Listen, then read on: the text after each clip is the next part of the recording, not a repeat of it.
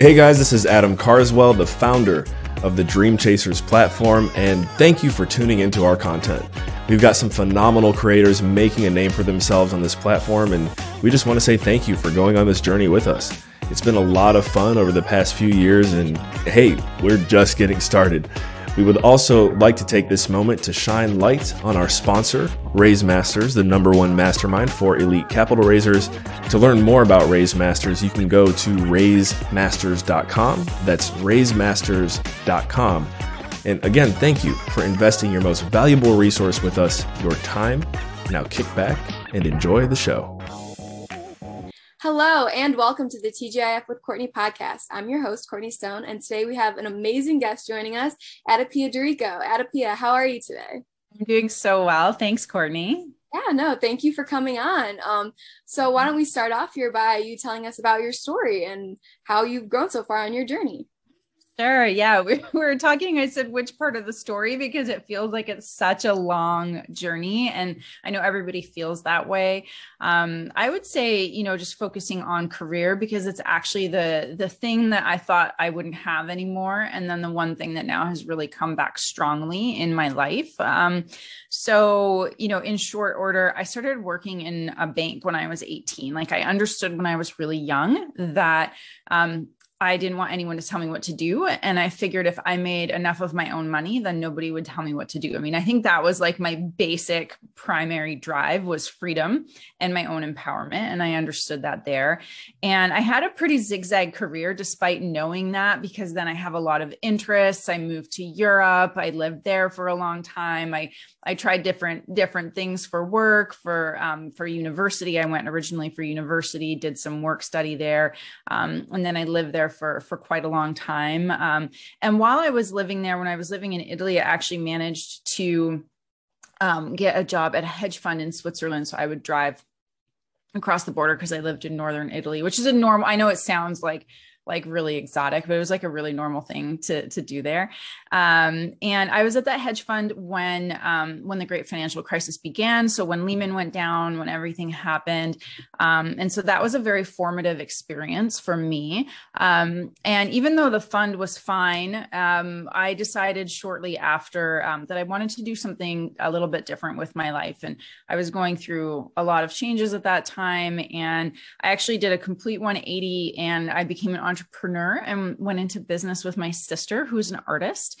And for several years, we built a brand around her art. And so the whole idea was um, artists really are kind of told you can't make money you know, unless like you're represented by a gallery and they take 60%. And there's this whole system that basically, in a way, keeps them down. Um, and so, with nothing to lose in 2008, we you know we decided like let's just let's just try something different with her art. Um, and so we started licensing it and making our own merchandise and going to comic cons. And this whole movement around like art and artists really started to to build up and we kind of rode that rode that wave um, for several years. And all of that kind of brought me um, well it showed me how much of an entrepreneur i am. Like i really like i really loved i didn't know that i was an entrepreneur but i really was. And i got to apply a lot of the business skills that i learned in school that were very different from um, what i was doing in like banking or finance or or hedge funds. Um, and so that brought me into crowdfunding because when crowdfunding really started to be a thing that people could use um, around 2011 like we crowdfunded our own books like lot like just did lots of things to raise money to just to to build the business. And um and let's see then uh, then that is actually how i got into real estate crowdfunding. Um, so at a certain point around 2013 i moved to la and um and my sister and I kind of went our separate ways. She had the business, I wanted to do something else. Um and I kind of stumbled into real estate crowdfunding because I was already in crowdfunding and then when the Jobs Act came out, I, I understood the principle of well, you can turn your fans into shareholders and so I really understood that and I was like, "Oh, this is really good." Um which couldn't was not actually possible until 2016 um, but in the meantime it got me interested it got into real estate crowdfunding helped launch one of the early platforms, kind of launched the whole industry. Um, and in all of this time that I'm speaking is years, I never really took a break. And so at a certain point, you know, at a certain point, um, a few years into this, um, I I burnt out you know, I burnt out. I was nonstop. I always have to go. I always have to grow. I always have to do more. I always have to prove myself. And um, and when I burnt out, I had an experience that that forced me to stop. Um, and that and that whole experience changed my life. And it took several years for it to fully play out because um, it was devastating to my sense of identity and my sense of accomplishment, which was part of my identity. Um, but ever since then i've i've been able to make like a pretty big um pretty big turnaround actually. Yeah no that's amazing. So why don't you um go into a little bit what that process was mentally doing the doing the entrepreneurship but then shifting and taking that burnout but then creating something amazing because now you have a book out if no one has heard of it yet. It's productive intuition. Amazing read. I have to recommend it. But why don't you uh, talk a little bit about what that title is what that means and how that's translated into your story now Sure. Yeah, that book um, is the book I needed when I went through what I went through, and um, because it was like definitely like physical and and mental burnout, um, but it was also spiritual awakening, um, very much. And I couldn't find my answers in the world that I knew. And I didn't think that I could talk to anybody. And quite frankly, I couldn't. If I tried to talk to somebody like in my sphere, um, you know it it would kind of be blank stares or i didn't want people to think i was going crazy because to be honest it felt like i was going crazy. Um, and and so i went on a journey to find my answers and really the only place i could find those was within the spiritual community and within kind of ancient texts. And a lot of the things that you know, to be honest, I had like poo pooed and thought like that's really weird. Like, not no, not for me. Like it's it's too out there. Um, but that's that's that's honestly where I found my answers. And as cliche as it sounds, it's where I found myself. Um, because I found what was behind the striving and the constant like i have to prove myself an accomplishment a lot of it was like mental structures um, a lot of it was past conditioning. And so essentially, I had to get past all of it. And in a way, it was all falling away. And when I came out the other side of this really long process, I had also gone through some some soul searching as it relates to what I wanted to do in the world. And I and I thought I could never go back to business because at especially in the beginning i felt so disconnected from that. Like i like that's not me anymore. But in reality that's only what i do. It's not who i am. And so i had to go get really clear on that. And in a way the book is sort of like my manual what i learned about waking up about who i really am about like trusting myself about trusting that there's like a greater source or force whatever you want to call it that supports me and i tap into it and i call it inner authority and I learned that doesn't matter what's out there. What matters is what's in here. And therefore, I can choose what I want to do. And so I chose to go back into business. And now I'm a partner at a private equity firm doing real estate, doing what I love, what I'm really good at. Um, and, you know, most recently I've extended that into an organization called Womxn of Wealth, which is um, which is a mastermind and a, in a community and a network for women who want to grow their wealth. Because um, the the last piece of my journey really has been accepting what wealth is and why it's important um, and getting rid of a lot of the negative kind of money messages that I had in myself that actually stopped me from being able to achieve um, a certain sense of security and safety and peace that I wouldn't allow myself um, to have. Yeah, no, that's really great. And That's a great point that you made too. Is people usually identify wealth and wanting to strive for financial freedom, quote unquote, is just trying to get ahead and make as much money as you can. But everyone does need money to survive. And there's a point to where you have to, I think, reach a level of peace within yourself that you're not hurting others by making yourself successful hopefully not hopefully your job is very um polite and respectful of others but um that you need to provide for yourself in order to live your best life and be able to have others impacted positively as well. Like you writing this book i'm sure it took a little bit of time effort well a lot of time and effort especially in like internally too for you to go through this experience. And that all i'm sure plays into taking time out of your actual busy schedule and um, job itself, like you running a business and things like that. So I think there's a balance of doing things for yourself and that also, and then also the job aspect. But then when you find like the middle ground, which I think you have done really well, of um, your passion and then also your job because I think that gets lost as some people just work for the money. Um, but finding that balance and helping people connect like through your mastermind too is really great. And it's a great message to put out there. Like wealth is not usually it's not like the end all be all worst evil in the world. It's more so power struggle, I think, which just gets related to money a lot. But yeah. No, I agree. And you make a really good point. Like, that's the thing. It's like money is not good or bad inherently, it's actually very neutral and you know we can get into like and i'm not going to but like like because i've been reading up on like the history of money and like money was seashells. Money was big giant like stone wheels in some cultures. Like money was salt for the romans. And so it's it's really just an energetic exchange of value. And one of the big things that i noticed that a lot of us go through in in the mastermind in the group is this idea of like but it's not fair if i make more money than than somebody else. But in reality you know, because there is so much hoarding.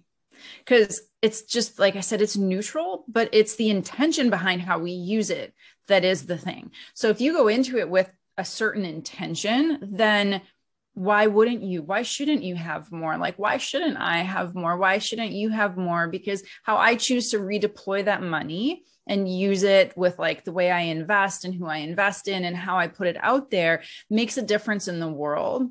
Because as much as maybe I'm pretty sure everyone who listens to your podcast understands this, but like we live in a world that's that's directed and driven by an exchange of value that we call money. So if you don't have it and you can't participate, like money changes the world. So money in the right hands changes the world and I want more money in more women's hands because they invest with their values.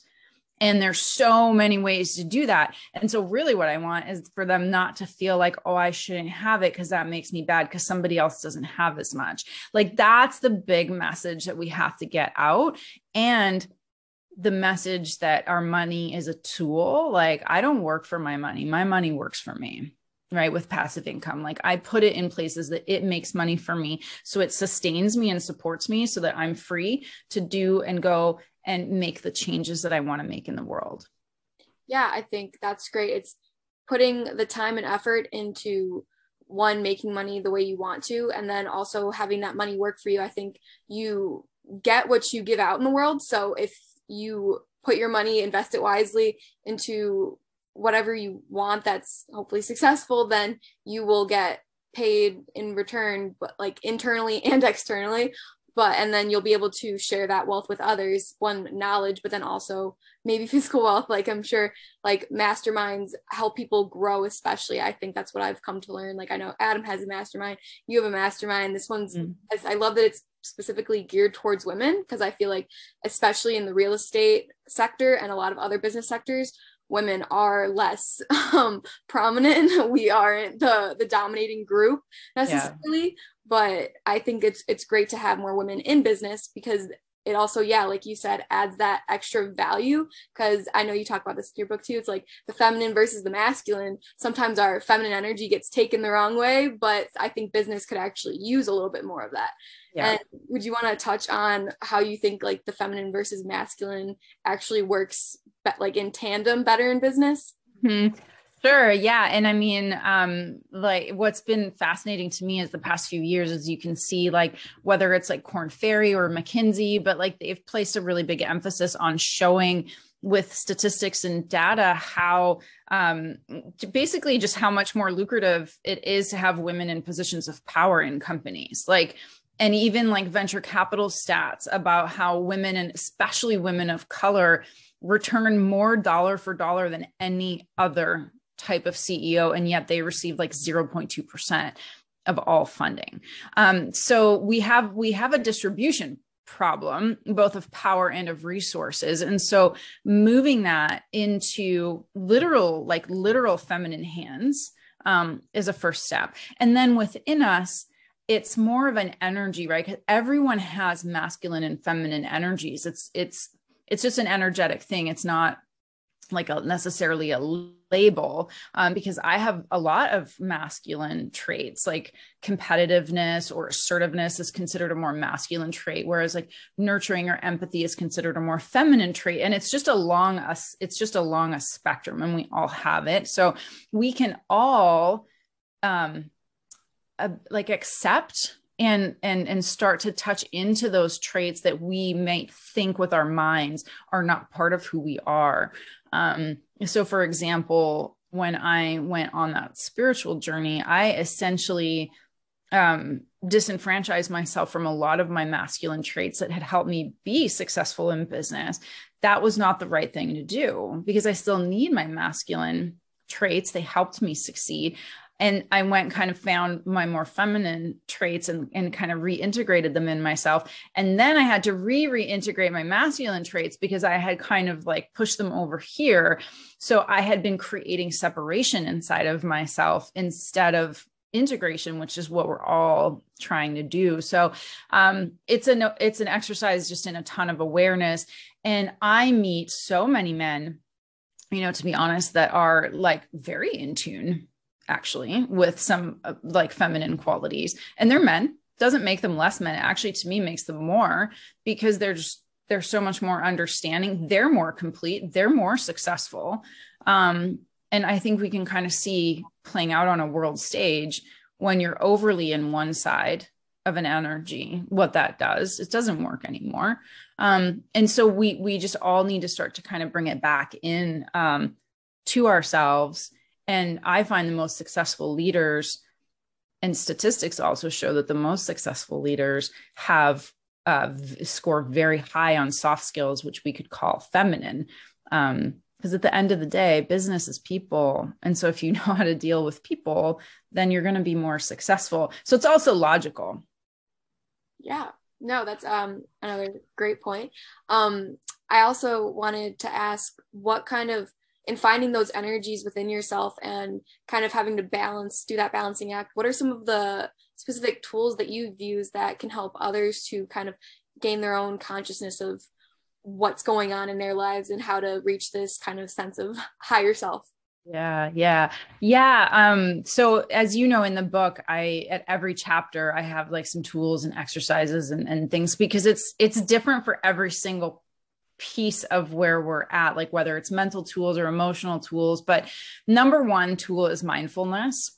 Um, which is a is just like a form of acute awareness, um, which is a practice. It's like every day, all the time. And at first, it can be, I think, overwhelming if we're not used to it because um, it could just be a lot to always be noticing everything um, about the way you do things. So the easiest way to first tackle mindfulness is through meditation um, and just watching your thoughts. And um, sometimes, well, most times these days, um, I don't necessarily do close eyed meditation. Like I just like to let my mind wander if I go for a walk outside because I live um, I live very close to nature now, which is which has been huge for me. Um, so you know, meditation works for a lot of people. Breath work is a very powerful tool. Um, my number one practice that really supported me the most was yoga because I'm very physical. So if you're a physical person, like exercise and yoga, especially, um, because it literally has uh, the way it's designed is to merge mind, body, emotion, and soul through movement. And so it's to me it's been the most powerful tool and that worked for me. Other people do um, do other things but if your physical yoga is going to be a really good one. Um, and breath work has come out lately as and it is a very powerful tool. Yoga has breath work but then there's like the wim hof method. Um, there's lots of different ways because the the breath i mean the breath is everything so we activate the breath. We also activate different pathways um, in our body and in our mind. That's great. Um, i'll agree with you on the yoga um, piece of it. I actually did that before I read your book and stuff, but I noticed that kind of mind body awareness at the same time. I think it's because you have to think about all your moves, but then how you feel at the same time, which usually isn't like running, just kind of you want to like end the end the jog or something like that. yeah.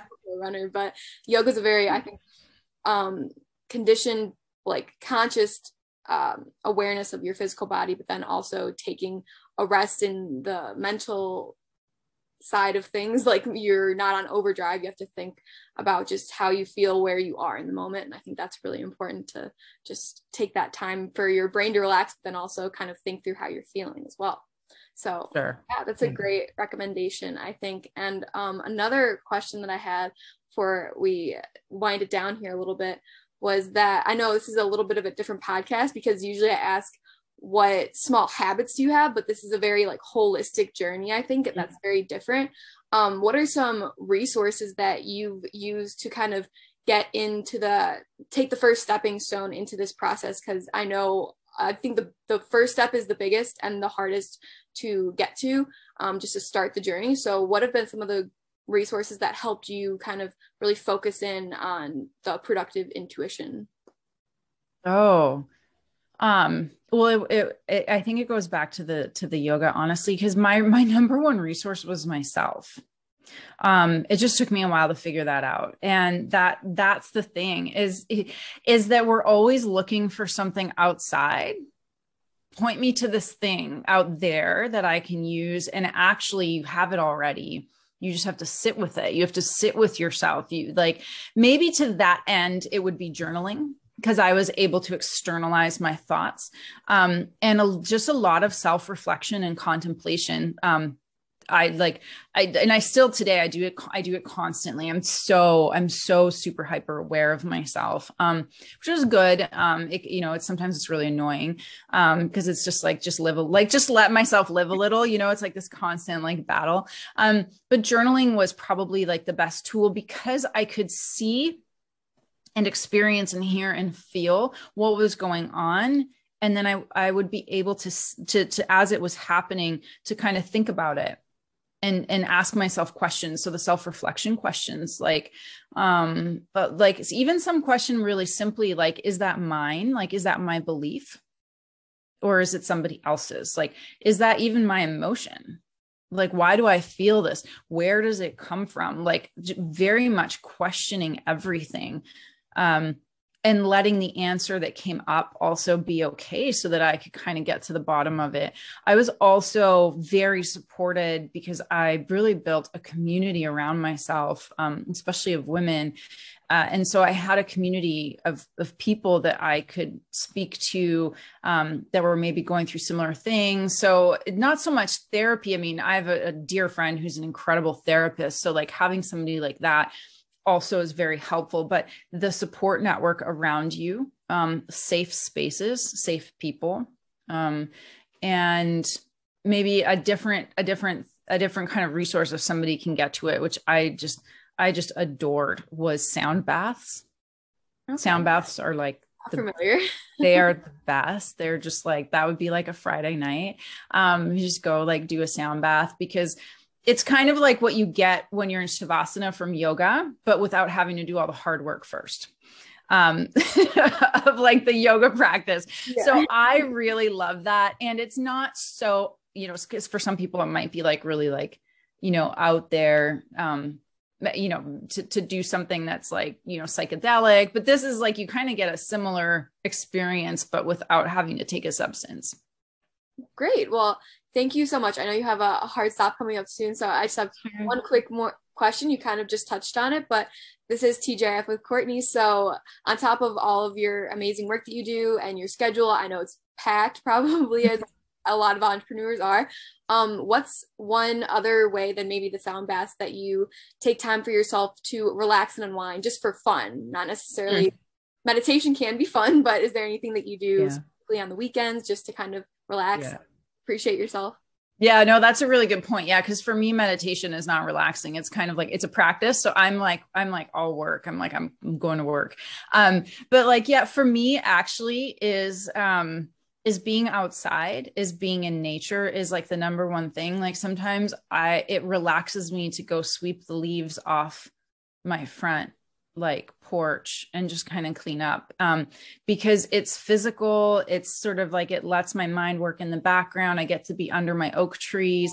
Um, yeah i live in the mountains so just just being outside in nature um, is my it, that is like my number one kind of thing that i do for self-care is just giving myself some space to um, to be to basically to be with the mountains and the trees.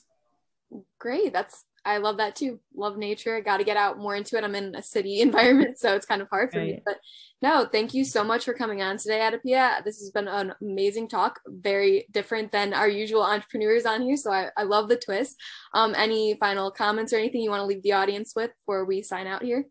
No, I guess maybe just like, you know, thanks for listening. And, um, you know, I would say that the thing that I always tell people, and you know this from the book, is like, this is just a practice in trusting yourself. So just trust yourself a little bit more because you have all the answers that you need inside of you.